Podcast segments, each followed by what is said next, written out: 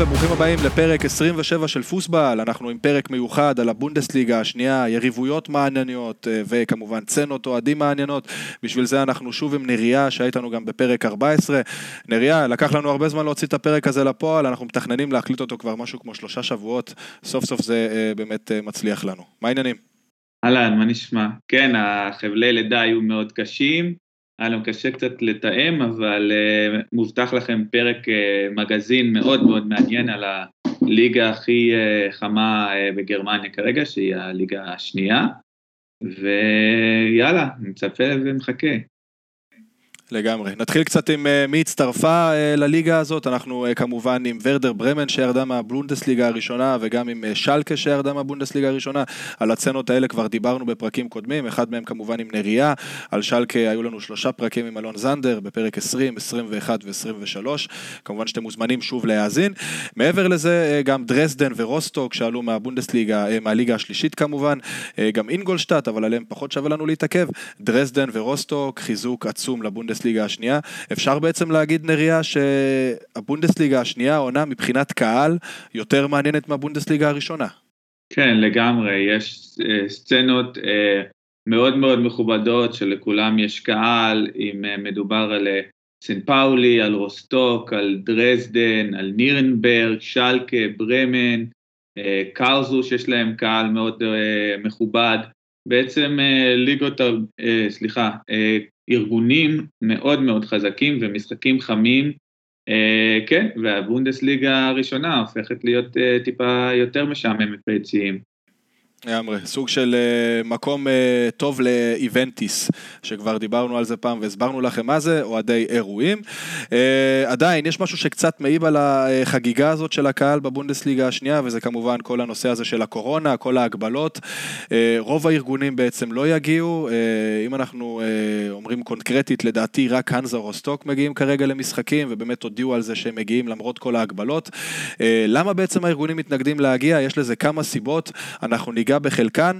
אה, קודם כל כמובן מדובר על הכמות, ברגע שיש הגבלת כמות רוב הארגונים רוצים בעצם, בעצם להגיד או כולם או אף אחד.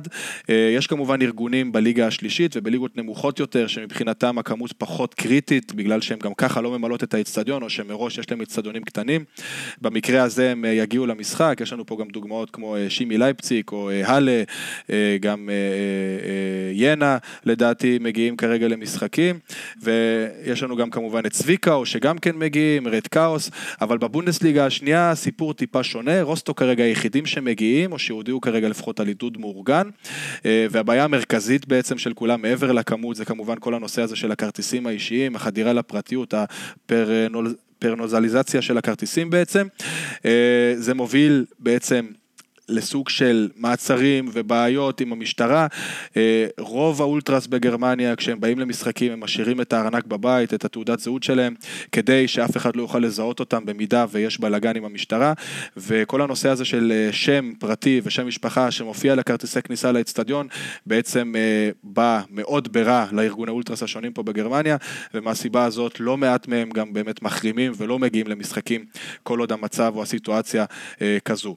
מעבר לזה, יש גם את כל הנושא הזה של היציאה עמידה, אה, שיש לא מעט אוהדים שמבחינתם מוכנים לחזור רק במידה וכל ההגבלות יוסרו לגמרי והמצב יחזור למצ... למצב שהיה בעצם לפני הקורונה.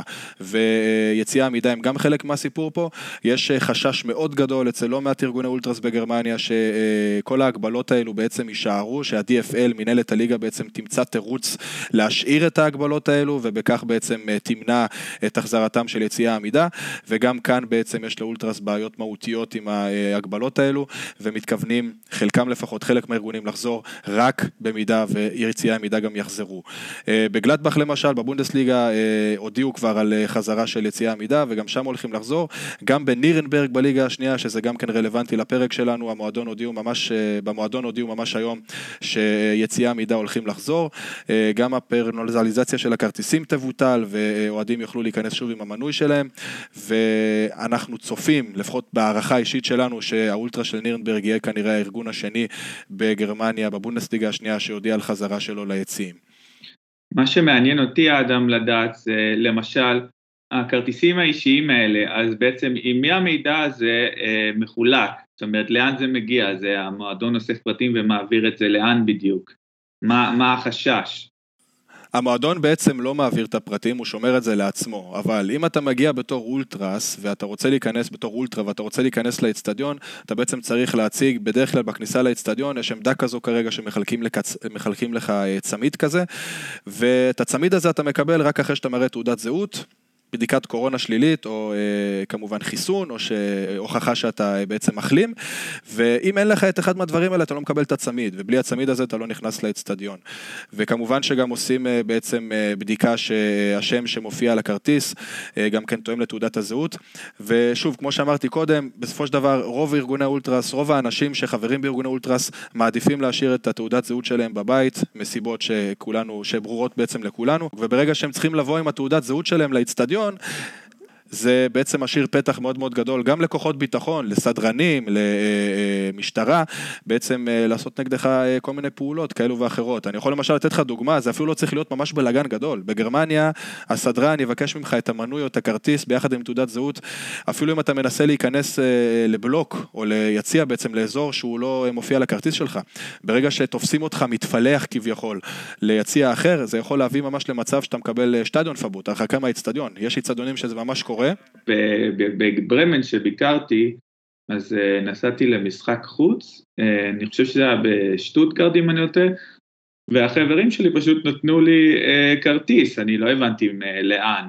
ואז אני נכנס, ואיזה סדרן מתחיל לנבוח עליי בגרמנית, ולא הבנתי מה הוא רוצה ממני, ואז הסתבר שהם נתנו לי כרטיס ליציע העליון.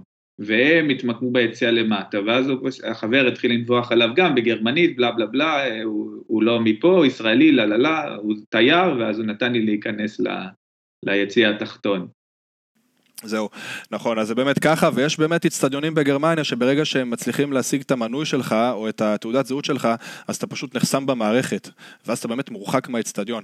לך היה מזל, כי אתה תייר במשחק הזה שאתה מדבר עליו בשטוטגרד, בהרבה מקרים אחרים אין לך את המזל הזה, ואם אתה לא דופק ספרינט ובורח מהסדרן באותו רגע, סיכוי מאוד מאוד גדול שאתה תאבד את הכרטיס שלך או את המנוי שלך.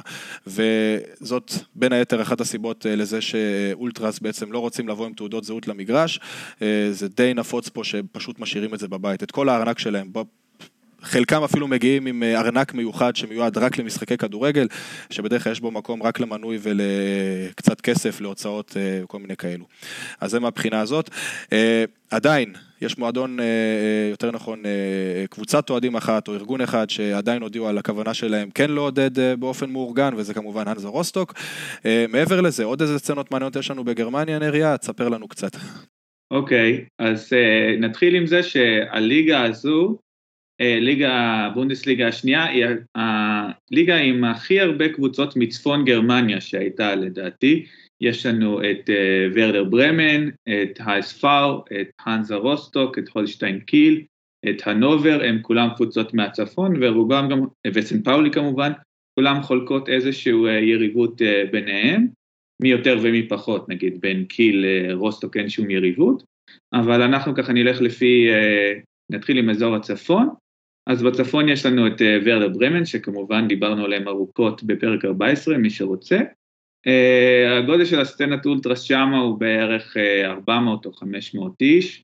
הם יושבים ביציע אוסטקורס, שזה יציע המזרחי, מאחורי השער, והארגון המוביל שעליו גם דיברנו רבות, קוראים לו אינפומסיוט, הוא נוסד בשנת 2005, והוא ארגון שמאוד פעיל, אה, פעיל פוליטי, הוא ארגון אנטיפה, ויש אה, ככה חלוקה ביציעים של אה, ברמן, ארגונים פוליטיים ופחות, אז הארגונים שמשתפים את הפעולה, זה אחד זה ארגון קיירה, שגם הוא ארגון אנטיפה שנוסד ב-2012, ארגון קטן יחסית, יש עוד ארגון שנקרא אינטזה ורטה, שזה בעצם ארגון ששניהם, קיירה ואינטזה, הם התפרקו מארגון אחר, אני חושב שדיברתי על זה בפרק 14, ויש את אולטרטים, שהוא אחד מהארגונים הכי ותיקים בברמן, הוא נוסד ב-2002, הם גם אנטיפה, ואז יש פלג א-פוליטי, שזה ה-Wanderers ברמן, הם נוסדו ב-2007, יש את האולטרה בויז, שמי שעוקב אחרי הסצנה בארץ או בגרמניה מכיר מהחברות עם מכבי חיפה, הם אחד מהארגונים היותר ותיקים בעצם, הם נוסדו בשנת 2000, הם גם הפוליטיים, ואז אנחנו עוברים ליריבה הגדולה של ברמן, שזה המבורגר אספאו, או האספאו בקיצור. גם הסצנה שלהם היא כמה מאות, אני חושב שהם יותר גדולים מברמן, אז הייתי מעריך את זה בסביבות אולי 600, 700, 800, משהו כזה. Uh, היציע שלהם הם יושבים ביציע הצפוני, מה שנקרא נורד קורב, מאחורי השער גם. הארגון המוביל שלהם uh, נקרא Castaways, זה ארגון שנוסד ב-2012, שהחברים בו היו, uh, חלקם לפחות, חברים בארגון קודם שנקרא Chosen Few, שזה היה הארגון הגדול של המבורג, נוסד ב-2000, סליחה, ב-99, זה ארגון שהיה מאוד מאוד פעיל בתחום זכויות אוהדים בגרמניה והוא נחשב מאוד מוערך בסצנה, במיוחד על ידי סצנות יריבות. הוא התפרק ב-2015 אחרי שאספאו, אה, המועדון הופרט. אה, יש לזה איזה שם בגרמנית, אדם אתה בטח אה, יודע, אבל הוא הפך לסוג של חברה בעם, והרבה מהסצנה ב-ISFAO מאוד התאכזבו מהמהלך הזה שהמועדון בעצם הופך, לפחות בחלקו, הוא כבר לא שייך לאוהדים. וחלק מהחברים המאוכזבים האלה הם ייסדו מועדון אוהדים שדובר עליו רבות כאן על ידי פליקס ויובל, אה, פלקה. אמ, אז בעצם הארגון הזה התפרק אה, ב-2015 ואחריו אה, קמו כל מיני ארגונים אחרים ביציע והארגון שלקח את המושכות נקרא Castaways היה עוד ארגון, אמ, גם ותיק משנת 98 שנקרא פופטאון המבורג, הוא היה אה, ארגון אה, בעל אופי שמאלי, והוא היה אחראי על רוב התפאורות באצטדיון, הוא גם היה מאוד מאוד פעיל ברחובות של המבורג בסצנת הגרפיטי. אמ, היה לו כאמור הרבה מאוד שלטים בעד פליטים, נגד נאצים, אה, וכן הלאה, והארגון הזה התפרק ב-2018 בגלל שהיו חילוקי דעות בין החברים הצעירים בארגון, שרצו לקחת את הארגון לכיוון יותר א-פוליטי ומה שנקרא ספורטיבי, יותר מבוסס אקשן, אה, כל מיני קרבות וקטטות וכאלה, והחברים המייסדים המבוגרים יותר רצו להמשיך בקו הפוליטי וליותר לעסוק בתפאורות ועידוד, וזה בסוף אה, גרם לקרע וגרם ל... ארגון להתפרק, ומתוך הארגון הזה בעיקר אה, פתאום הופיעו כל מיני קבוצות או ארגונים קטנים יותר שעכשיו אה, נמצאים בנורדקו ולמשל נקראים אה, שלל שמות, בנדה קונפוזה, פורצה האספאו, וורשטאט בנדה, אספאו אוסט, זה מלא ארגונים קטנים יותר ויותר כזה, פחות עניין של משמעת ביציע, זאת אומרת היציע עכשיו יותר אה, מבולגן מבחינת אה, המבנה שהיה לו, אז אה, זה בעיקרון האספאו. משם אנחנו נעבור, ל... יש עוד קבוצה בצפון, אנובר 96, זה, ארגו, זה קבוצה שתקועה למרבה צרה כבר הרבה זמן בבונדסליגה השנייה. שם יש ארגון גג שנקרא אולטרה סאנובר, שזה בעצם, הוא מאגד את כל הארגונים בתוכו לארגון שנקרא אולטרה סאנובר, שהוא לא באמת ארגון אמיתי, אבל זה יותר מין שלט כזה ומסגרת. הוא נוסד בשנת 2000, עכשיו, אה, שם גם בהנובר יש הרבה מאבקים אה, פוליטיים, אה, והיה ארגון שנקרא Rising Boys, הנובר, שהוא היה ארגון שהיה באחווה עם האולטרס של האספאו, שהוא ארגון מאוד מאוד ידוע בגרמניה בסצנת הגרפיטי, אם אתם תפתחו את כל המגזינים הנחשבים, הייתם לאורך השנים רואים עבודות שלו, הוא פעיל בכל רחבי גרמניה, והם בעצם אולצו להתפרק על ידי ארגון אחר אה, בהנובר, בגלל שהחברים שלו הלכו באופן לא רשמי אה, להפגנת אנטיפה, וזה עורר תסיסה גדולה מאוד בסצנה של הנובר, שהרבה ממנה נותק כלפי אה, הימין הקיצוני, וזה חלק מאיזה אירוע שבאמת קרה שם את הסצנה, הם גורשו מהיציע, והארגון, אולטרה סאנובר החליטו שהם אה, גם כארגון גג הולכים להתפרק, אה, בגלל כל הבעיות האלה שהזכרתי ועוד בעיות אחרות, והם החליטו להשאיר את השלט שלהם, אולטרה סאנובר, בשביל העבר וכל ההיסטוריה שלהם, אבל הם לא באמת קיימים כארגון.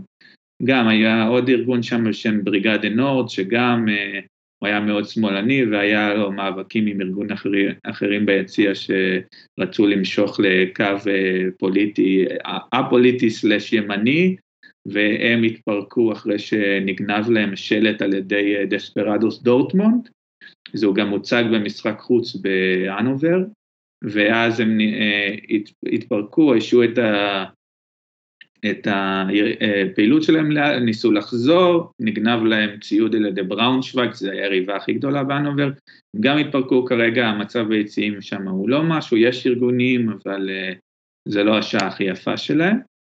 אז זה, זה, יש בצפון גם את קיל, שאנחנו לא נרחיב את הדיבור יותר מדי, אבל רק נגיד שכל הקבוצות מאוד שונאות אותם משום מה, גם יש, היו להם בעיות גם עם סן פאולי, של קטטות וגניבת ציוד, גם עם האספאו, הם קבוצה קטנה יותר, אבל לא כל כך אהובה.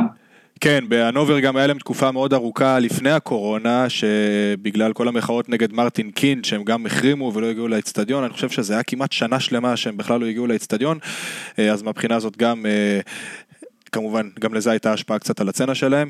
אה, על קיל, באמת לא צריך להרחיב במילים. אה, נעבור קצת למזרח, נריה, לרוסטוק.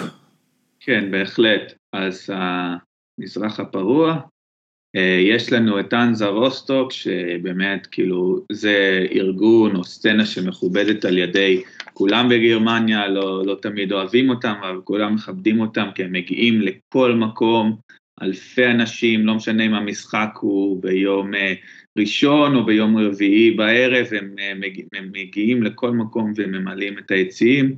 שם אה, גודל הסצנה הוא בערך אלף או אלף חמש מאות איש, אה, זה הערכות, אה, היציע שלהם יושבים בזוד טריבונה, זה היציע הדרומי.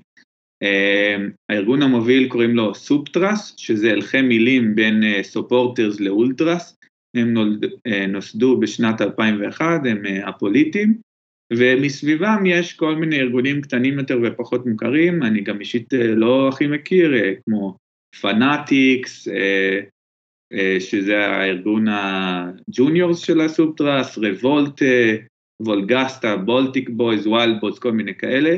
עכשיו, מה שמעניין ביציע של, של אנזה, שאנחנו גם ניכנס לזה, זה המיקום בעצם של היציע חוץ, זה משהו שאין אה, בעוד הרבה מקומות, אולי בינה נתקלנו בזה, דיברנו על זה גם בפרק 14, בעצם היציא הדרומי הוא ממוקם מאחורי השער של אה, אנזה, וממש קרוב אליו, בפינה, ממוקם יציע של אוהדי החוץ.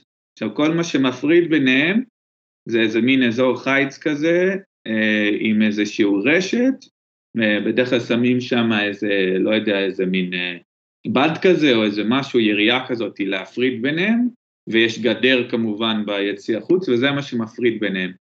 אבל כשמגיעות לשם קבוצות, למשל כמו דרסטן, כמו סן פאולי, כמו ארטה ברלין, יש מלא מלא בעיות ויש שם כל מיני פירוטכניקה שמתעופפת מכל הצדדים ושריפות ודברים אחרים וזה באמת אה, משהו שמייחד את אה, דרזן, אה, סליחה, את רוסטוק, ואנחנו גם נדבר על זה כשנגיע לדרזן ואנזה. כן, דרזדן ואנזה זה בהחלט אה, מפגש מרתק. קצת על דרזדן? עכשיו, דינמו גם, יש לה סצנה מאוד חזקה של אלפי פעילים. אני חושב שראיתי איפשהו שזה בסביבות 1500 או משהו כזה. היציע שהם יושבים בו נקרא קאבלוק, הוא מאחורי השער, אני לא בטוח אם זה השער הצפוני או הדרומי. הארגון המוביל זה אולטרס דינמו, שדובר עליו כאן גם, שנת יסוד ב-2000, הם א-פוליטיים במוצר, אה, למרות שיש להם אה, קטעים ש... יש היו אומרים שהדברים שהם אה, אומרים כלפי סן פאולי וכל היריבות הזאת והבאנרים הסקסיסטיים זה גם משהו פוליטי, אבל אפשר להתווכח על זה. החוליגנים בדרסדן הם ימנים, כמו מרבית החוליגנים בגרמניה. אה, אז יש לאולטרס דינמו, הוא גם ארגון שהוא ארגון בפני עצמו, אבל הוא מכניס תחת עצמו מה שנקרא אה, סקציונים או פלגים, כאילו, של ארגונים קטנים יותר, יש כל מיני קומפניירוס, פייס פיסטרס, אוסטלג'י, שזה נוסטלגיה למזרח, אקטיביסט 53, מלא מלא, ילו מדנס, מלא ארגונים קטנים יותר, אז הם כמובן יש להם יריבות עם אנזה, ובעצם כמעט עם כל קבוצה מזרח גרמנית, עם, עם אאווה, עם קוטבוס, עם מגדבורג, עם לוק לייפציג, וכמובן את היריבות המדוברת עם סן פאולי.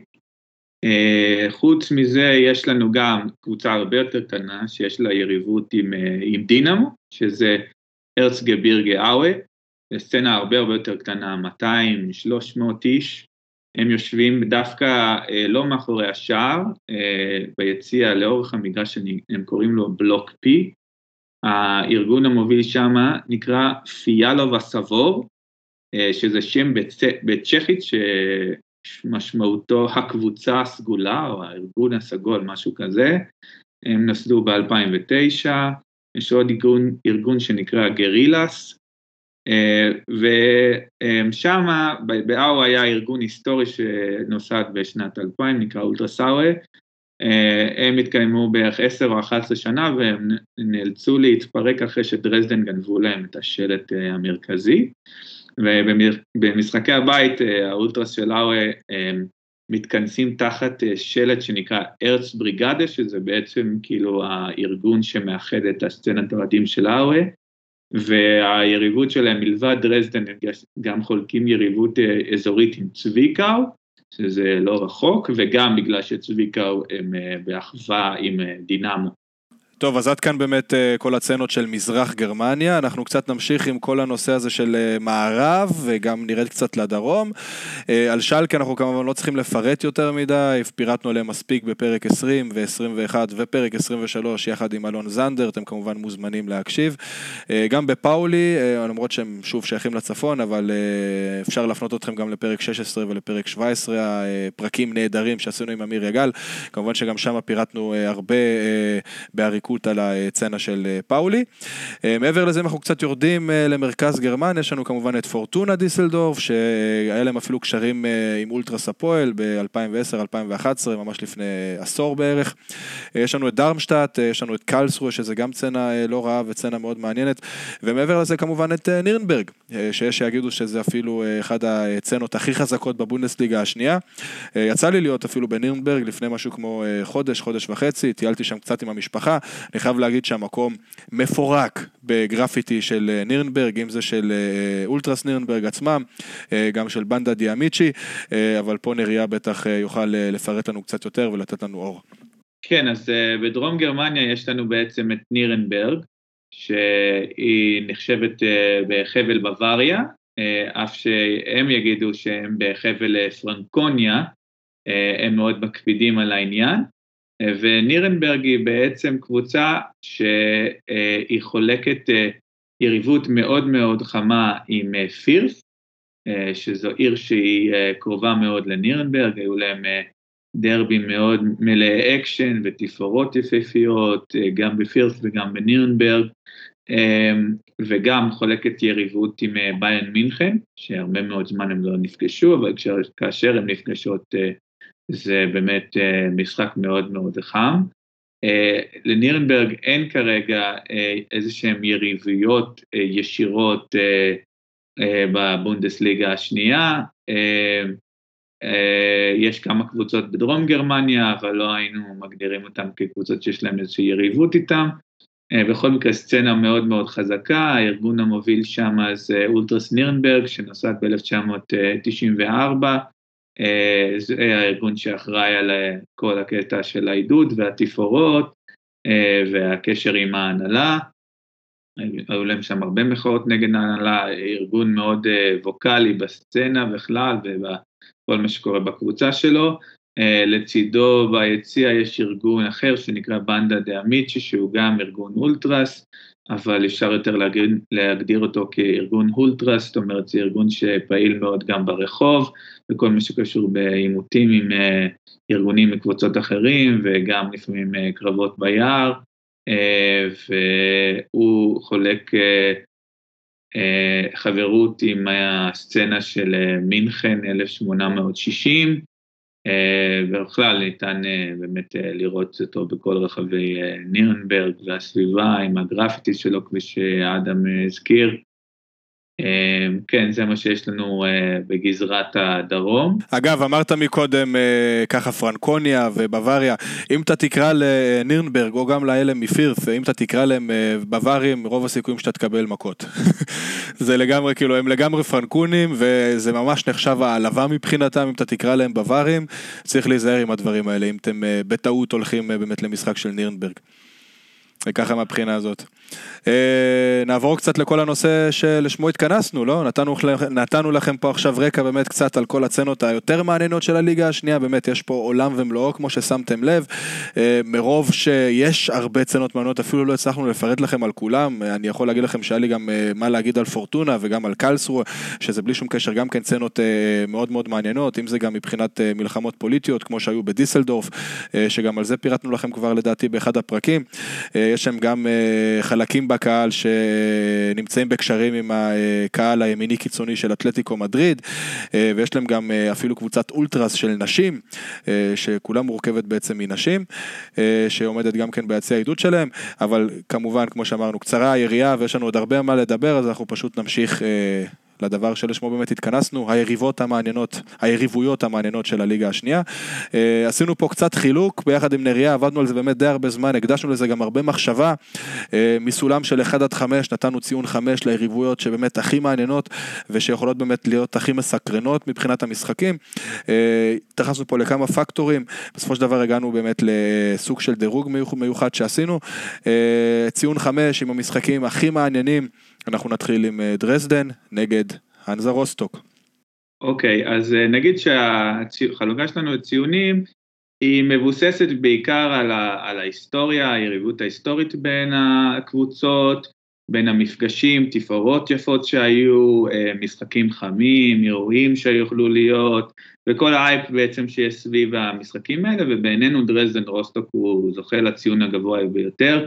זה משחק שאף פעם לא מאכזב, בין שהוא ברוסטוק או בדרזדן. אה, מעבר לכך, אה, מה שמפתיע ביריבות הזו זה שהקבוצות או הסצנות אוהדים של הקבוצות האלה, הם היו פעם חברים בסך הכל. בשנות ה-80 הייתה איזה שוק של אחווה בין אה, דינמו לרוסטוק וכל מפגש, אז לא היו ארגוני אולטרס, אבל הקוטן של הקבוצות, האוהדים הרגילים, הסתדרו וכל משחק באמת היה איזושהי חגיגה. וכל זה אה, נגמר בסוף שנות ה-80, בעונת 88-89,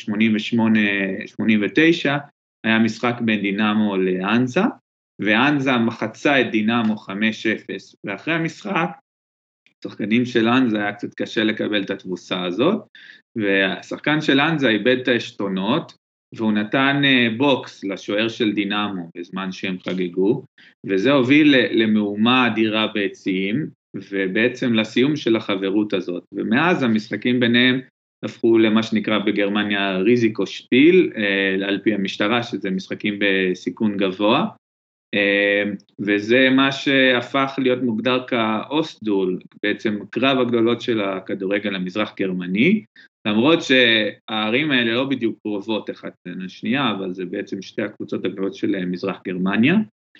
אה, עם סצנות אוהדים שנחשבות כאמור אה, החזקות והגדולות ביותר בגרמניה, מבחינת הגעה למשחקי חוץ במספרים מסיביים, עידוד, אה, תפאורות וכן הלאה. אז עכשיו אנחנו קצת נזכיר כמה אירועים מעניינים שקרו. למשל, יש, התפתחה איזושהי מסורת של הקנטות, עקיצות בין ה... אה, ארגונים אה, של הקבוצות, והם כזה אה, עוקצים אחד את השני בכל מיני שלטים, זה התחיל בערך ב-2006, היה המשחק האחרון לפני פגרת הקיץ בין הקבוצות, שהאולטרס של רוסטוק, הסופטרס, הרימו שלט והם כתבו, הדבר הכי גרוע בקיץ הוא אתם בחוף שלנו. זה מגיע מהעובדה שרוסטוק היא שוכנת על חוף הים הבלטי, והיא בעצם יעד לחופשות קיץ עבור מזרח גרמנים וגרמנים בכלל, ואוהדי אה, דינמו אה, באים בהמוניהם לבלות שם בחודשי הקיץ, הם כמובן באים עם החולצות שלהם והמרצ'נדייס והמקומים לא ממש אוהבים את זה. ובעצם זה התפתח לאיזה מין קרב שלטים כזה, שכל צד מגיע לעיר של היריבה ותולה כל מיני שלטים פרובוקטיביים לפני משחקים ביניהם.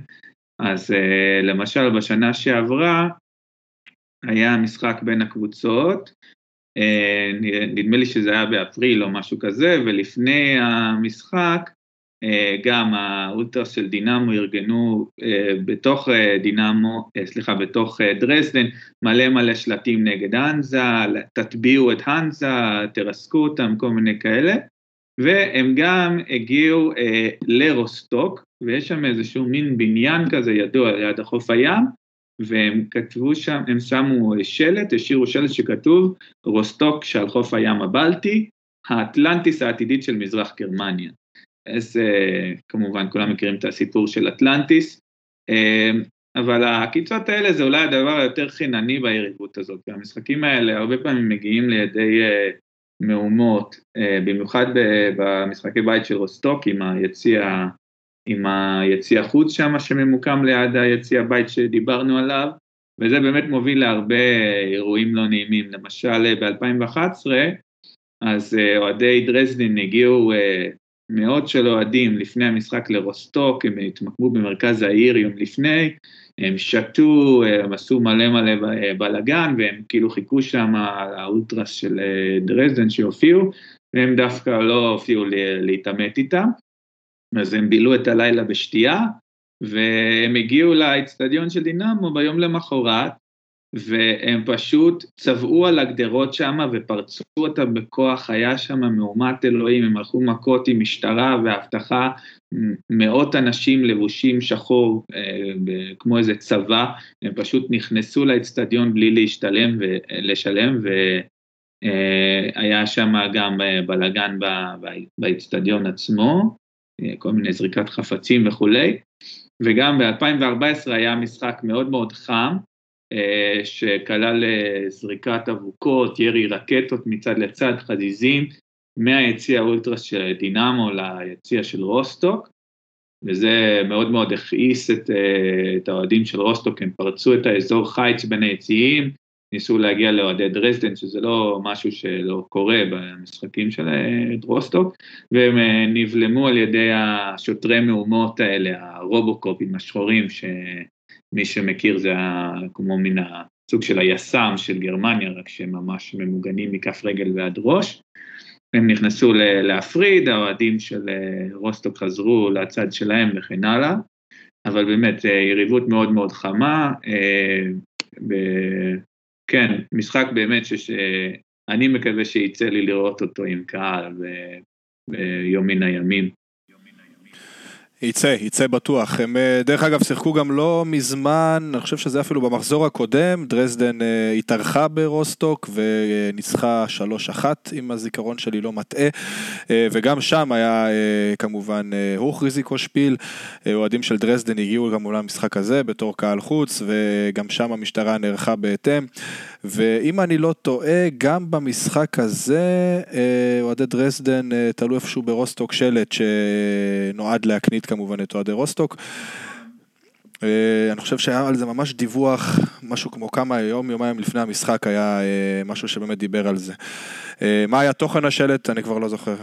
כן, אני, השלט של אטלנטיס, בוא נגיד שהוא שלט היותר חביב, היה עוד כל מיני שלטים הרבה יותר גסים שדרזן תלו ברוסטו, שמתייחס לגודל האיברים שלהם וכל מיני דברים כאלה, אבל חסכתי את זה מכם. כן, עכשיו אנחנו נעבור לעוד יריבות מזרח גרמנית, שהיא באמת נחשבת גם לדרבי, זה שהיא בין דינמו דרזדן לאווי. עכשיו, אווי זה כמו מין איזשהו כפר קטן, זה מקום מאוד מאוד קטן, והקהל של אווי בעצם מושך אליו אוהדים כאילו מהאזור של אווי, אבל אין מה לדבר, דינמו היא הרבה יותר גדולה, קבוצה הרבה יותר מפוארת, קהל הרבה יותר גדול, כך שהיריבות היא הרבה יותר מהצד של אווי כלפי דינמו, אבל גם דינמו לא אוהבים אותם. אז המשחק הזה באמת תמיד מלווה בתפאורות, בפירו במשחקי חוץ, ואירוע אחד מעניין שהיה ב-2016, דינמו הציגו תפאורת פלקטים, על כל הקו-בלוק, שכללה ציור כזה של סכנה רדיואקטיבית, עם מין כזה סמל לידו של הסמל של אאווה, ו-X מעל הסמל של אאווה, זאת אומרת כאילו שאאווה הם רדיואקטיביים, וגם הוסיפו שני דמויות כאלה בחליפות רדיואקטיביות של Ghostbusters, ושלט הסבר שליווה את התפאורה והיה כתוב, הבושה הכי גדולה של הערים החופשיות, של סקסוניה כמובן, היא החבורה המזוהמת מוויסמוט אאווה. אז הקדישו תפאורה שלמה כאילו נגד אאווה, על זה שהם מסריחים כאילו בצורה רדיואקטיבית, ובשלב מאוחר יותר של המשחק, אז האולטרה של דינמו פרסו דגל פריסה ענק מעל היציע שלהם, עכשיו מי שמכיר קצת את הסצנה בגרמניה יודע שבהרבה מקרים אם שמים איזשהו דגל פריסה מעל חלק ביציע זה מעיד על כוונה של אוהדים בעצם אה, לשים אה, מסכות ואז כאילו מורידים את השלט ומתחילים להדליק פירוטכניקה אלא שהפעם אה, חיכתה אה, הפתעה ובמקום אה, אבוקות כאשר הדגל ירד הופיע תחתיו חזיר מתנפח ענק בצבע סגול עם, ה, של, עם הסמל של אאווה, הסמל של אאווה זה שני פטישים כאלה, אלא שבמקום הפטישים מופיע כאילו שני איברי מין של... אז, ואז זה פשוט הפריחו את החזיר הזה לאוויר, והוא טייל כאילו בכל רחבי הקבלוק, ואחרי זה באיצטדיון, וכולם כזה מאוד נהנו מהגג, והם שרו שאלה או שוויינה, ובעצם כאילו זה אירוע מאוד, מאוד מעניין כאילו שנחרט בזיכרון ביריבות בין הקבוצות. אז בעצם אנחנו כיסינו פה את המזרח ואנחנו הולכים לעבור ליריבות הצפונית שגם עליה יצא לנו טיפה לדבר, אבל אנחנו נרחיב, שהיא הנורד דרבי בין המבורג לוורדר ברמן. עכשיו זו באמת יריבות מרה וארוכת שנים, המפגש בעצם התחרותי, אני אתן קצת רקע, התחרותי הראשון בין הקבוצות התקיים בכלל ב-1927 והיריבות התמסדה והתגברה כשהקבוצות uh, החלו להשתתף בעונת הפתיחה של הבונדסליגה. ב-1963, הם בעצם uh, קבוצות שחנכו את הבונדסליגה, ברמן ניצחה במשחק הזה. אז המקור של היריבות הוא בכך שהערים באמת הן מרוחקות 100 קילומטרים אחת מהשנייה, שבגרמניה זה לא הרבה, והם בעצם המטרופולינים הכי גדולים באזור אה, צפון גרמניה, ותמיד הייתה איזושהי אה, איבה בין, ה, בין הערים עצמם, איזושהי יריבות עירונית. אה, היריבות בין האוהדים החלה בשנות ה-70, שהקימו, הוקמו הארגוני חוליגנים הראשונים, והיא הגיעה לשפל הכי גדול שלה עם, עם רצח של אוהד ורדה ברמן בן 16, שקראו לו אדריאן מלייקה בשנת 82. אז אה, אדריאן בעצם ירד בתחנת רכבת יחד עם אוהדי ורדה נוספים, והם הלכו באיזשהו פארק שמוביל לוולפארק שטדיון, האצטדיון של האספאו, אה, ואז הם הותקפו על ידי חוליגנים של האספאו, התקיפו אותם צורה קשה מאוד, עם גז מדמיע, עם רובי אוויר, אקדחי זיקוקים שהם ירו עליהם. הוא בעצם, הוא הוכה בראשו עם אה, לבנה על ידי אה, ארגון אה, חוליגנים נאצים של המבורג שנקרא דלואן, והוא נפל לרצפה, הם המשיכו לבעוט בו, הם גרמו לו לשבר בגולגולת ודימום במוח, והוא בעצם נפטר מפצעיו יום אה, אחרי זה, והוא הפך להיות ההרוג הראשון בתקריות אלימות בין אוהדים בגרמניה. אה, והאוהדים של ברמן זוכרים אותו, הם עשו לו גם איזושהי תפאורה שנים לאחר מכן אה, בדרבי לזכרו. בשנת 93 אוהדים משני המחנות הם עשו איזושהי אה, ארגנו איזושהי הפסקת אש בין הקבוצות כדי להרגיע את הרוחות וסוג של הסכם אה, שביתת נשק כדי אה, למנוע מקרה נקמה על המוות של אדריאן. ההפסקת אש הזאת נמשכה איזשהו זמן, כאשר ארגוני אולטרס הוקמו בשנות ה-90, התופעה של האלימות חזרה וכל התקריות בין שקרו לאורך השנים התקפות אחד על השני בתוך האצטדיון, בתחנות רכבת וכן הלאה. לא חסרו אירועים באמת בין הקבוצות האלו.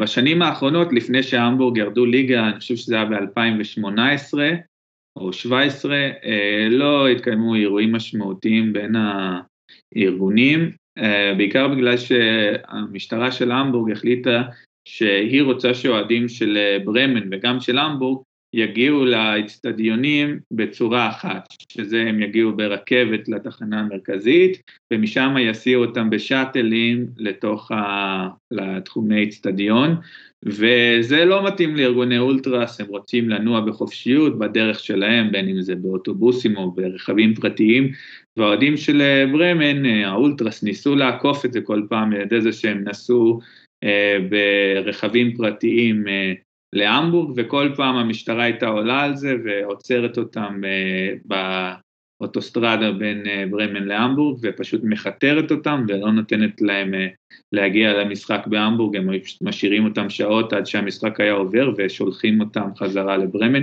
וזה קרה מספר פעמים במשך כמה שנים, אז בעצם היו פשוט דרבים בלי קהל חוץ בהמבורג, כן, זה דבר שדרך אגב לא קורה רק בברמן ובהמבורג, זה דפוס שהמשטרה נוהגת אה, לפעול לפיו גם בדרבים אחרים, למשל בדורטמונד אה, שלקה, שגם על זה דיברנו באחד הפרקים, אה, גם אולטרס אה, גלזן קירשן אה, נמנע מהם להגיע כמה פעמים למשחקי חוץ, אה, בדיוק מאותה סיבה, כי הם מנסים להגיע בדרכים עצמאיות ולא איך שהמשטרה מכתיבה להם להגיע, אה, ואותו דבר גם קורה הפוך, הרבה מאוד פעמים יוצא שאוהדי דורטמונד לא מגיעים אה, או לא מגיעים בזמן. זמן. זה קרה באמת אה, לפני כל הנושא הזה עכשיו של האיסור אה, הרחקה שאוהדי אולטרס דורטמונד קיבלו בעצם מהנהלה של גלזנקירשן, הם קיבלו חמש שנים Stadionverbot, אה, הרחקה מהאצטדיון בגלזנקירשן. בדרבי האחרון שהיה קהל חוץ, זה היה באמת גם הדרבי האחרון לפני הקורונה, שהאולטרס של דורטמונד חזרו למשחק, הייתה ביקורת לא קטנה, ביקורת די גדולה אפילו לאולטרס של דורטמונד, שהגיעה בגלל שהאולטרס של דורטמונד בחרו כן להקשיב למשטרה ולהגיע בשלוש הסעות מאורגנות עם שלוש אוטובוסים אה, בליווי משטרתי. אה, וזה ספג אה, או זכה לביקורות לא קטנות מהסצנה של גלזנקירשן ושל גם הרבה סצנות אחרות בגרמניה בגלל השיתוף פעולה הזה עם המשטרה, או יותר נכון קיבלו את רוע הגזרה. יש לנו מעבר לזה גם עוד יריבויות מעניינות, נשאר קצת בהמבורג, מעניין אותנו המבורג, לא? כן, אז יש לנו גם את המבורג ופאולי, שזה גם משחק שבעינינו אחד המשחקים המעניינים, ובגלל זה נתנו לו גם uh, ציון גבוה.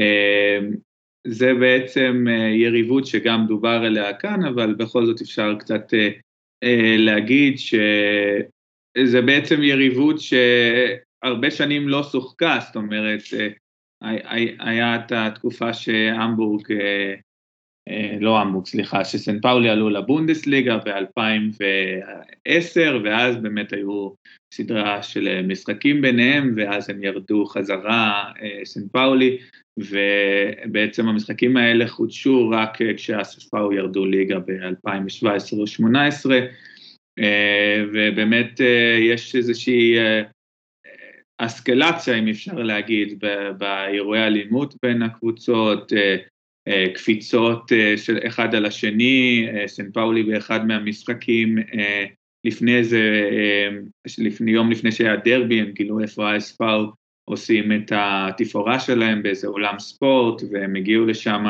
וגם הרסו להם חלק מהתפאורה, שפכו עליה צבע, הרסו אותה, קראו אותה, גם הרביצו למי שהיה שם, הם כמובן היו ביתרון מספרי הרבה יותר גדול, והיו המון אה, אירועי אלימות אחרים לפני משחקים, אחרי משחקים.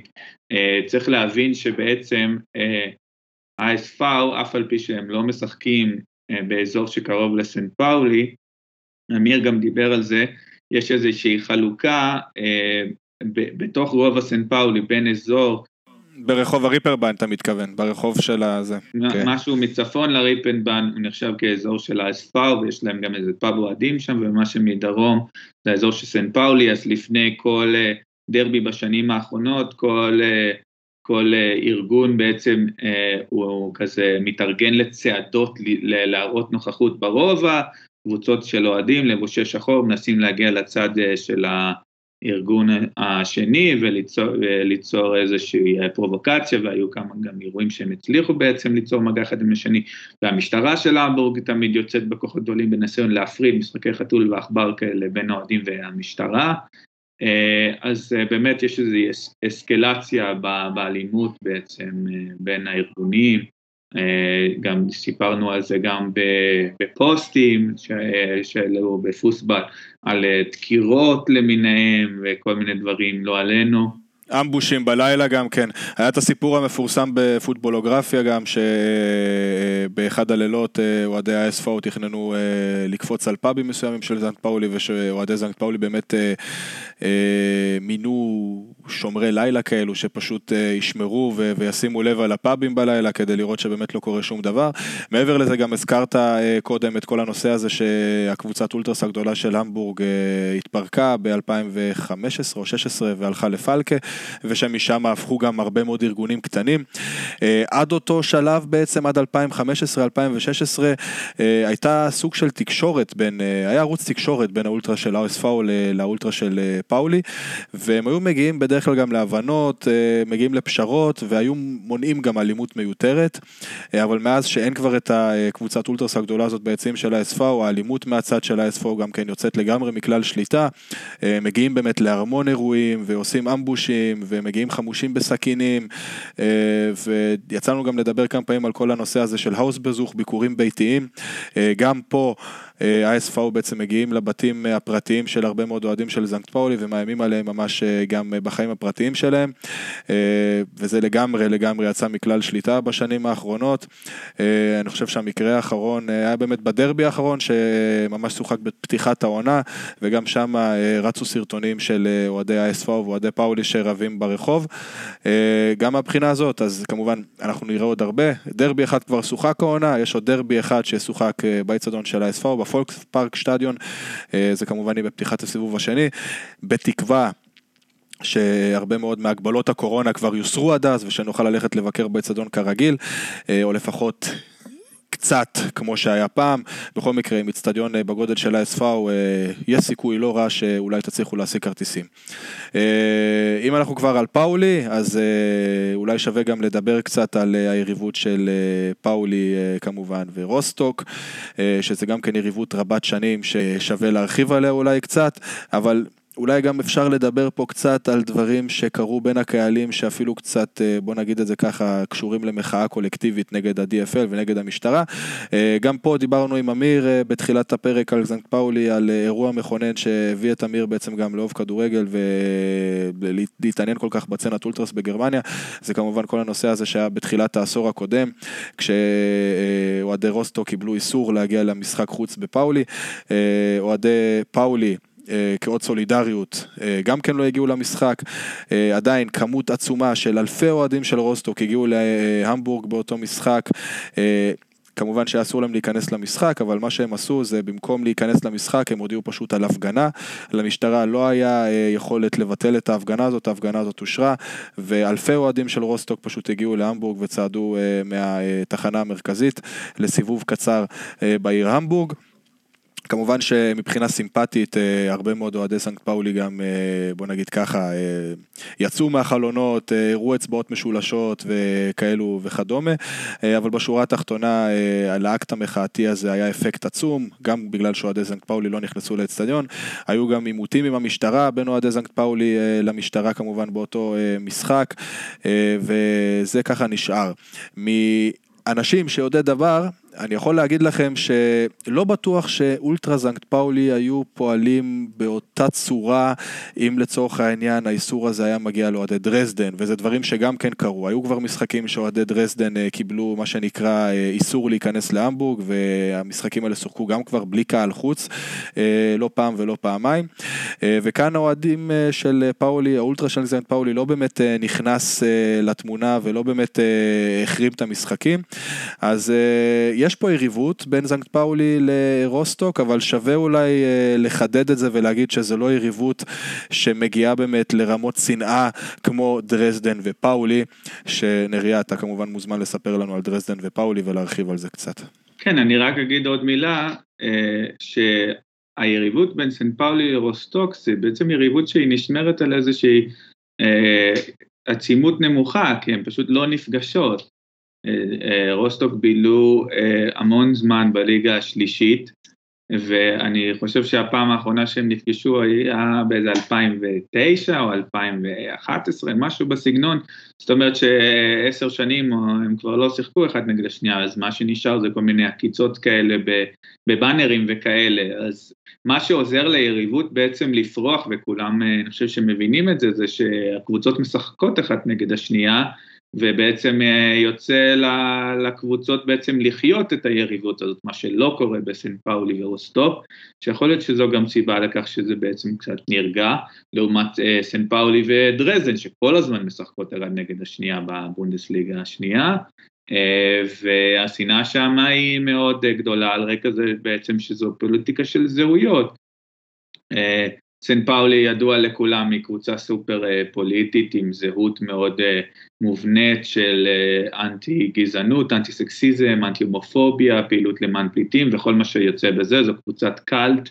והרבה מאוד אוהדים בכל רחבי גרמניה בעצם לא סולדים מסן פאולי לא רק בגלל הפוליטיקה אלא בגלל השם שיצא לה כקבוצת אה, קאלט כזאתי, שבעצם הפוליטיקה והזהות שלה כבר הפכה לסוג של אה, מסחריות כזאתי, כאילו, שזה מה שיש לקבוצה לייצא. אני מכיר הרבה מאוד אנשים מכל מיני קבוצות שהם דווקא כן אה, פוליטית מהצד השמאלי, אבל הם סולדים, סולדים מסן פאולי בגלל שהיא הפכה לאיזה משהו ממוסחר כזה שמייצא את האג'נדה הפוליטית שלה בעצם דרך הקבוצה, ואני חושב שזה גם קשור, אני חושב, בביקורת שיש לדרזדן אנסל פאולי, כאילו, אבל הדרך שהם בעצם אה, מביעים את זה היא דרך כאילו מאוד אה, בוטה, כאילו, של באנרים סקסיסטים שמכוונים כלפי הפלג הנשי באולטרה סן פאולי, דברים אה, מאוד מכוערים, כאילו, ו- וזה הפך כאילו לסוג של גג, לסוג של בדיחה מבחינתם, איזה באנר הם יכולים להביא הפעם, איך הם יכולים להתעלות על עצמם, איך הם יכולים להיות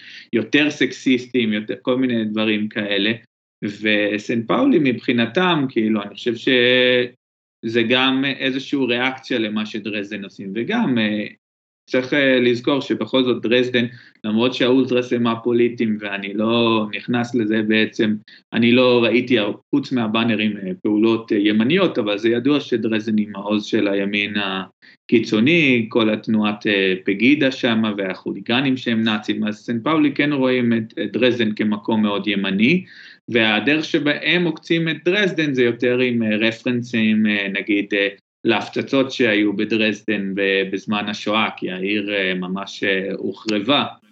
נכון, בין, אה, בין ה-13 ל-15 לפברואר 1945, 1,300 מפציצים כבדים הטילו 3,900 טונות של פצצות על העיר דרזדן. מדברים שם דרך אגב עד היום על פשעי מלחמה שבעלות הברית ביצעו. אה, מספר ההרוגים או הקורבנות אה, נאמד במשהו כמו 25 עד 30 אלף איש, 85 אחוז ממבני העיר הושמדו לגמרי, וזנק פאולי אוהבים, אה, בוא נגיד ככה, לרקוד על הדם של אוהדי דרזדן בכל מה שקשור להפצצות האלה. גם על זה דיווחנו לכם כבר, כל הנושא הזה של הסטיקרים עם שם העיר דרזדן, שהיה זה השרוף שגם כן כבר העלינו לכאן, ו... כן, היה באנר, היה באנר אז... שהם אמרו ש... טוב שהסאבים שלכם נשרפו, משהו כזה, אה, נגד הדויטשן אופפר מיתוס, שזה כאילו המיתוס הקורבן הגרמני, שנגד זה שהתושבים בדרזדן תופסים את עצמם כקורבן אה, במלחמת העולם השנייה. אה, זה באנר באמת שעורר המון המון ביקורת מצד המיינסטרים והתקשורת כלפי אולטרה סן פאולי. נכון, עורר הרבה מאוד דיונים, נכון. דיברו על זה לא מעט uh, במיינסטרים פה. בתקשורת מיינסטרים, בעיקר הבילד שידוע באהבתו הרבה לארגוני אולטרס בגרמניה, בוא נגיד את זה ככה, בציניות. טוב, לא נשאר לנו הרבה מאוד יריבויות, יש לנו, אה, זה מבחינת היריבויות הממש ממש חזקות שאנחנו אה, מבחינתנו יכולים להגיד לכם, אל תפספסו, גם עם המשחק הזה בטלוויזיה, אם יש לכם דרך אחרת לעקוב, כמובן שבאצטדיון הכי טוב, אבל אלו באמת משחקים, אה, מה שעברנו פה, שאסור לכם לפספס, נעבור שוב בזריזות על הרשימה הזאת, יש לנו את דרזדן רוסטוק, יש לנו את דרזדן אאווה, יש לנו את המבורג ברמן, הנורד דרבי, יש לנו כמובן את הדרבי של המבורג עם סנקט פאולי. פאולי נגד רוסטוק, דרזדן נגד פאולי, ויש לנו עוד משחקים שהיינו יכולים להמליץ לכם. יש שם אמנם פחות יריבויות ופחות דם רע בין הקהלים, אה, לפחות לא כמו במפגשים שציינו ושמנינו כאן, אבל עדיין זה משחקים שמבחינת הקבוצות וצנות הקהל שלהם, עדיין אפשר להמליץ לכם ללכת. אה, הנאה על כל פנים תהיה מובטחת, כמובן במידה וארגון האולטרס יחזרו לאצטדיון ותוכלו ליהנות מהם. אה, יש לנו כאן את שלקה, את שלקה נגד דיסלדורף, שזה סוג של מיני דר הדרבי אה, כאן של האזור של הרואגביט. אה, יש לנו כמובן גם את שלקה נגד רוסטוק, שזה שני קהלים עם צנות אוהדים מאוד מאוד מפותחות, מאוד מאוד חזקות. הקבוצות האלה לא נפגשו אה, בזמן האחרון, לפחות לא בעבר שאני זוכר. יש מצב שזה אפילו יהיה המשחקים הראשונים בין הקבוצות האלה, אבל... כמובן שרוסטוק עם הקהל חוץ החזק שלהם יגיעו לגלזנקירשן, זאת תהיה סיבה למסיבה, וגם שלקה עם הקהל חוץ החזק שלהם שיגיעו לרוסטוק, משחקים שעל כל פנים יהיה שווה לעדכן ולהתעכב עליהם. אה, קיל והמבורג, וכמובן גם פאולי וקיל, שזה אה, משחקים אה, מאוד מאוד מעניינים. נריה, אתה יכול לפרט עליהם קצת אם תרצה? פאולי וקיל זה לא המשחק הכי נפיץ בעולם, אבל בכל זאת הוא נפיץ בגלל שהיו איזשהו כמה אירועים בעבר uh, בין הקהל של פאולי וקיל, uh, אנחנו יודעים לספר על אמבוש שעשו uh, אנשים מהסצנה של סן פאולי כלפי uh, קיל, אה, הם בעצם ארבו להם בחזרה מאיזשהו משחק חוץ אה, וגנבו להם אה, בצורה אלימה את כל השלטים שהיה לארגון האולטרס של קיל שנקרא ה Supside, הארגון הזה התחיל, אה, הוא פשוט השעה את הפעילות שלו ובסוף אה, התפרק, ואחרי המשחק הזה, אה, היה ידוע שבמשחק הבא שיש בין סן פאולי לקיל הולך להיות איזושהי אקט של נקמה, ובאמת היה משחק בית של קיל נגד סן פאולי, ואוהד של קיל פרץ למגרש לפני המשחק, רץ את כל המגרש עד לגדר של היציע של סן פאולי, תלש משם איזשהו שלט של הסצנה של פאולי, והחל לרוץ חזרה אה, ליציע של קיל, אה, תוך כדי ריצה, אחד מהשחקנים של אה, סן פאולי ירד אליו לגליץ', תיקל אותו, הבחור נפל על הרצפה, והשחקן של סן פאולי, בעזרת שחקנים אחרים, הצליח לחטוף ממנו את השלט, ולהחזיר אותו, הוא רץ עד ליציע של, אה, של פאולי והחזיר להם את השלט, והוא כמובן הפך לגיבור היום, ו... קובי מוסה סטייל. כן, אה, זה לא היה, האולטרסן פאולי עוד לא הגיעו למשחק, זה היה איזשהו ארגון קטן יותר, אבל זה עדיין אה, חימם את העניינים, אז לא, לא אוהבים אחד את השנייה, אז זה משחק עם איזשהו יריבות בכל זאת, יש לנו גם את ברמן ואנובר, זה גם, אני הייתי נותן לזה בערך איזה ציון שלוש, זה עדיין יריבות אה, אה, אזורית, אה, לא אוהבות אחת את השנייה, גם אה, בקטע הפוליטי, אבל אה, זה יריבות שעם השנים אה, קצת דעכה. אה, אפשר להגיד שחלק מהסיבה שהן לא אוהבות אחת את השנייה, זה שאנובר היו בברית עם אייס אה, פאו, היו חברות מאוד מאוד טובות, היה ברית אה, של אה, אולטרס בין אנובר, האספאו ובילפלד, שזה משהו שבינתיים לדעתי אה, התפרק ודי דח, אבל לא, לא, אין אהבה יתרה בין הקבוצות האלה. ויש עוד משחק שאנחנו, הוא בעצם, לי לא ידוע שהוא התקיים באיזושהי מתכונת, אני לא יודע אם אי פעם, ואם כן אז ממש מזמן, זה שזה ורדר ברמן נגד אה, דרזדן, שזה פשוט אה, בגלל החברות שנוצרה בין סן פאולי וברמן, בין האולטרס, וגם אה, יריבות פוליטית, ורדר ברמן, לפחות חלקים מהסצנה שלה הם לא פחות פוליטיים מסן פאולי, ודרזדן כידוע לא מתים על קבוצות שהן מאוד מוחצנות פוליטיות לצד השמאלי, וזה משחק שאנחנו משערים שיכול להיות מעניין, אולי עקיצות, אולי אירועים, אנחנו לא יודעים, אבל שהיה לו איזשהו אה, פוטנציאל להיות אה, פיקנטי. כן, המשחקים האחרונים בין אה, דרזדן לברמן באמת שוחקו ב-94 וב-95, כשהקבוצות עוד שיחקו בבונדסטיגה הראשונה.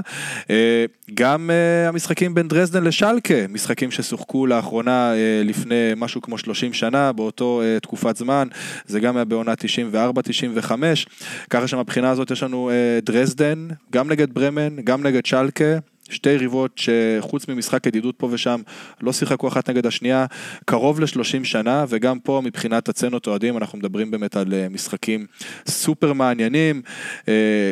כל הקבוצות פה בעצם, גם ברמן, גם דרזדן וגם שלקה, זה קבוצות שמגיעות עם כמות קהל חוץ גדולה מאוד למשחקים שלהם, אה, וכמובן שגם עושות הרבה מאוד רעש ומעודדות בצורה מאוד מאוד חזקה.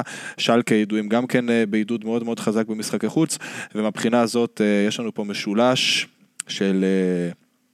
ברמן דרזדן ודרזדן שלקה, משחקים סופר מעניינים שלחובבי צנע, לחובבי אוהדים, לחובבי עידוד, הולך להיות לכם פה חוויה מובטחת, בין אם זה אה, בדרזדן, בין אם זה משחקים בברמן ובין אם זה המשחקים שיהיו אה, כמובן בגלזן קירשן. כן, אני רק אוסיף שברמה כאילו של הסצנה, דרזדן ידועים בכך שהם לא אוהבים אה, אולטרס ממערב גרמניה שהם קוראים להם אה, וסיס או וסי, וסיס, כן. וסיס, וסיס בכלליות זה מילת גנאי של uh, מזרח גרמנים כנגד uh, מערב גרמנים וכמובן שזה גם תופס הפוך, המערב גרמנים יקראו למזרח uh, גרמנים אוזיס שזה גם כן uh, בעצם כינוי גנאי למי שמגיע ממזרח גרמניה, מה שעוד uh, נשאר מנפילת החומה בברלין כמובן. אז ברמן, uh, דרזדן סליחה, הם מאוד מחצינים בעצם את הזהות המזרח גרמנית שלהם. אה, כל משחק רואים על הגדר דגלים של מזרח גרמניה היסטורית, יש להם כל מיני רפרנסים אחרים, אז גם אם אין יריבות ישירה, כל משחק של דרזדן מול אה, קבוצה עם אה, ארגון חזק במערב גרמניה, בין אם זה שלקה או קלן או פרנקפורט, זה ישר גם הופך לאיזה סוג של מיני יריבות בין מזרח למערב. נכון. אה, יש להם גם כמובן את השיר המפורסם שלהם שהם עושים עם התהלוכה הצבאית, עם התופים, עם ה Ost, Ost, Ostdeutschland, שזה קטע מאוד מאוד חזק. מי שלא ראה את אוהדי דרזדן עושים את הביצוע לשיר הזה במשחק חוץ שלהם בהמבורג נגד ה-SV, אה, באמת זה היה סופר מרשים, במיוחד גם הקהל של דרזדן כשהם שרים את השיר הזה, הם uh, עושים סוג של רכבת כזאת בעצם, והאוהדים הולכים ממש uh, מכיסא לכיסא ועוברים, וזה ממש מקבל אפקט של תהלוכה כזה. בכלל, אוהדי דרזדן וכל מה שקשור להתארגנות שלהם, וגם עם התצוגה שלהם, אז בקלסרוה, אם אני לא טועה, עם ה... Uh, עם הצבא, שהם הגיעו עם אה, בגדי קמופלאז' ועם הכובעי טמבל האלו. גם כאן, באמת, מהבחינה הזאת, אה, כשאוהדי דרזדן רוצים להיראות כמו ארגון... אה, כן, שנראה כמו צבא, הם יודעים לעשות את זה באמת בצורה אה, מאוד מאוד מאוד מרשימה. אז מהבחינה הזאת באמת זה משחקים, משחקים בכלל של דרזדן, אם זה בחוץ, אם זה בבית, אם יש לכם הזדמנות, לכו על זה. זה באמת חוויה שקשה מאוד לתאר במילים. כן, אה, רק נותר לנו לקוות שהקהל אה, יחזור למגרשים במתכונת מלאה ונזכה לראות את הקהל הגרמני ואת העידוד ואת כל מה שמייחד את הסצנת אוהדים בגרמניה, אה, שיחזור במלוא תפארתו ולא נזכה ליציאים עצובים וחצי מלאים כמו שיש לנו עכשיו. ואם באמת זה יחזור, אנחנו נזכה לראות ליגה מאוד מאוד מעניינת בבונדסליגה השנייה, ובאמת אנחנו ממליצים לכולם לעקוב אחרי הליגה הזו. באמת נשאר לנו לקוות שהמועדונים ושכמובן גם הפוליטיקאים, הממשלה פה בגרמניה קצת תתחיל להוריד את ההגבלות. אה, בינתיים יש אבל סימנים יפים וטובים שמגיעים אלינו, כמו שאמרנו בתחילת הפרק מנירנברג, שבינתיים מחזירים את יציאה העמידה ומאפשרים לאוהדים שלהם להיכנס עם המנויים הרגילים שלהם, זאת אומרת המנוי יעבור אקטיבציה. אה, מעבר לכך אה, עדיין יש גם דוגמאות של מקומות שזה פחות עובד טוב, רוסטוק למשל שהתארחו בברמן במחזור האחרון ונאלצו לוותר על הגעה, למרות שרוסטוק באמת הגיעו עד עכשיו כמעט לכל משחק חוץ בכמויות מאוד מאוד גדולות, אה, בהנובר הם אפילו קנו כרטיסים ליציע בית כדי למלא את היציע. אה, בברמן הסיפור היה כזה שוורדר ברמן דרשה 31 יורו לכרטיס, לכרטיס ישיבה, אה, הקהל של רוסטוק ממש ממש לא אהב את המחירים האלו, מעבר לזה גם הקהל ברמן מבחינת הארגון מחלקת צמיד בכניסה לאצטדיון ומכניסה את אוהדים לפי שעות מוגדרות. כל הסידור השידור הזה לא התאים לקהל של רוסטוק, שבחר להחרים את המשחק. בכל מקרה הגיעו משהו כמו 250 אוהדים לברמן כדי לעודד את השחקנים עם העגלה שלנו לאצטדיון, אבל הם לא נכנסו ליציע חוץ. לצורך השוואה, רוסטוק, כשדרזדן הגיע אה, במחזור, שני מחזורים לפני, אה, למשחק חוץ, אז אה, הקהל של דרזדן שילם רק 18 יורו לכרטיס, והפער הזה במחירים לקהל חוץ לא מקובל היה על אוהדי ברמן, על אוהדי רוסטוק, שפשוט העדיפו להחרים. זהו, עד כאן, פרק 27 של פוסבל. התעסקנו היום, כמו ששמתם לב, בבונדסליגה השנייה, ליגה סופר מעניינת מבחינת סצנות הקהל של העונה. נריה, תודה רבה שהיית איתנו היום. תודה רבה, היה תענוג. כמו תמיד. אה, נקווה שיהיה לנו עוד הזדמנות להקליט עוד אה, פרקים עם תוכן אה, סופר מעניין שאתה מביא. אם יש לכם מעבר לזה הערות עם א' או עם עין, כמובן שאתם מוזמנים ליצור איתנו קשר בהודעה פרטית, אם זה בפייסבוק, אם זה בטוויטר, או כמובן גם בקבוצת הוואטסאפ שלנו. את ערוצי התקשורת איתנו אתם כבר בטח מכירים. מעבר לזה, אם יש לכם עוד רעיונות מעניינים, או סוג מסוים של תוכן שאתם רוצים שנדבר עליו, או שנתעכב עליו יותר, אתם כמובן מוזמנים ליצור איתנו קשר. גם כאן אנחנו עם אוזן קשבת וננסה לעשות את המיטב כדי להביא לכם את התוכן הכי מעניין שאנחנו יכולים לייצר לכם על הכדורגל הגרמני ועל התרבות שלו. Uh, עד כאן, זה היה פרק 27, שתהיה לכם המשך האזנה נעימה ולהתראות.